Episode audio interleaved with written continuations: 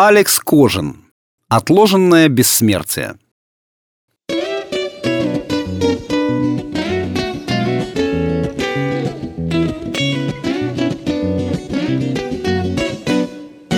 Когда со слов Жени Гишгарна я узнал эту фантастическую историю, я не поверил. Потом стал сомневаться и на всякий случай все записал.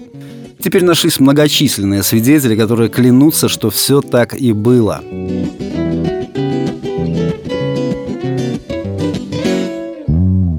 Когда у Жени родилась ошеломляющая идея дать бессмертие людям, он нашел заброшенный промышленный морозильник рядом с колхозной фермой, приукрасил и дал объявление в газету. Что это такое? Не жди собственной смерти, ложись на сохранение, а как только американцы изобретут лекарство для бессмертия, мы тебя разморозим. Получишь второй шанс. Ну, вроде как вторую жизнь. Идея поначалу не прижилась. Ложиться на сохранение живьем никто не хотел. Живые, страдая предрассудками, боялись холода и сырости. Мертвые предпочитали лежать по старинке на кладбище. Женю это не испугало. Он нажимал на вошедший в моду маркетинг.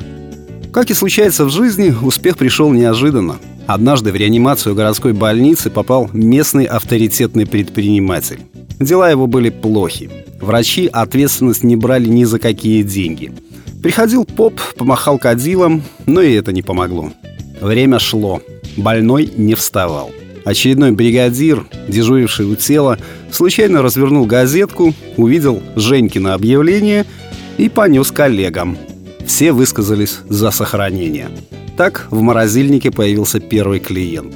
В те годы, когда делили совместно нажитое коллективным трудом, людей определенного круга словно косили косой – со временем стали принимать на хранение и покойников, заманивая невиданными успехами американской медицины.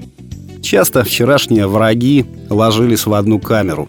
Мест на всех уже не хватало. Женя процветал. Купил себе подержанные «Жигули», женам подарил кофеварку, дочке огромную синтетическую обезьяну. Увидев животное, дочь расплакалась и отказалась от мороженого. Это не сломало Женькин оптимизм. Хотя были и сложности. Никто не знал процедуры нового ритуала.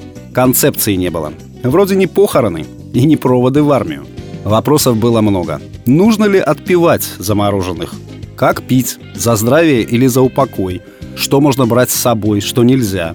Пришлось подключить к бизнесу бывшую тещу, инструктора по культурной работе. Церемонии охлаждения тела придали культурно-массовый характер – Теща, как в ЗАГСе, благословляла в добрый путь. Поп молился за скорое воскресенье. После церемонии проводов довольные гости шли выпивать за скорое свидание. Бизнес разрастался. Женька открыл офис в центре города, сменил поддержанные «Жигули» на десятилетний Volkswagen и обзавелся любовницей-парикмахершей. Она занялась научной стороной дела – к тому времени разморозить живым удалось только Луида Фюнеса в известном кинофильме. Откровенно комедийный характер актера многих пугал. Не было ясности, в своем ли уме вернется охлажденный обратно. Парикмахерша Ляля сменила подход. Простая заморозка превратилась в криосохранение.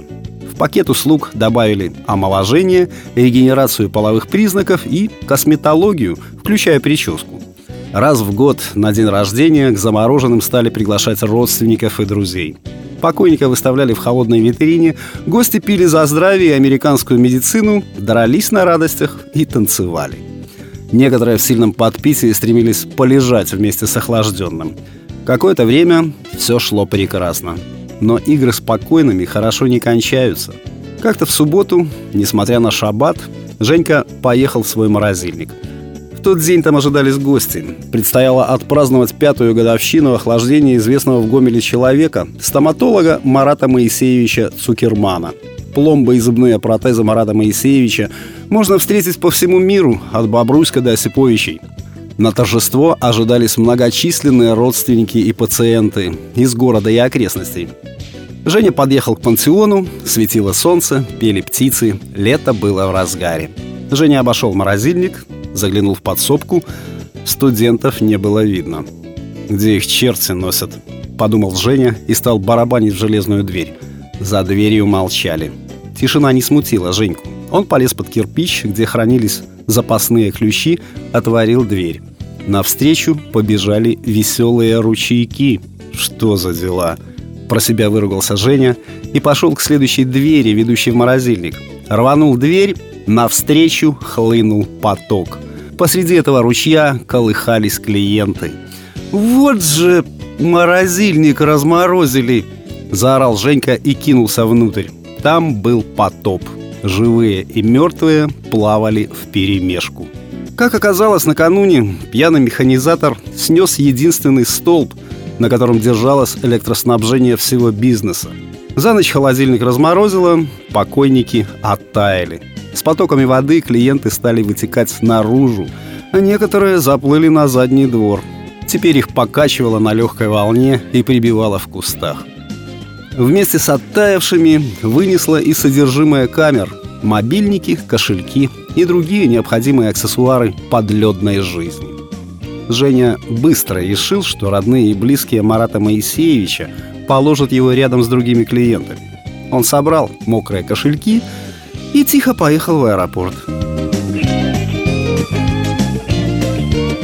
Теперь Женя живет в Хайфе, с родиной общается по скайпу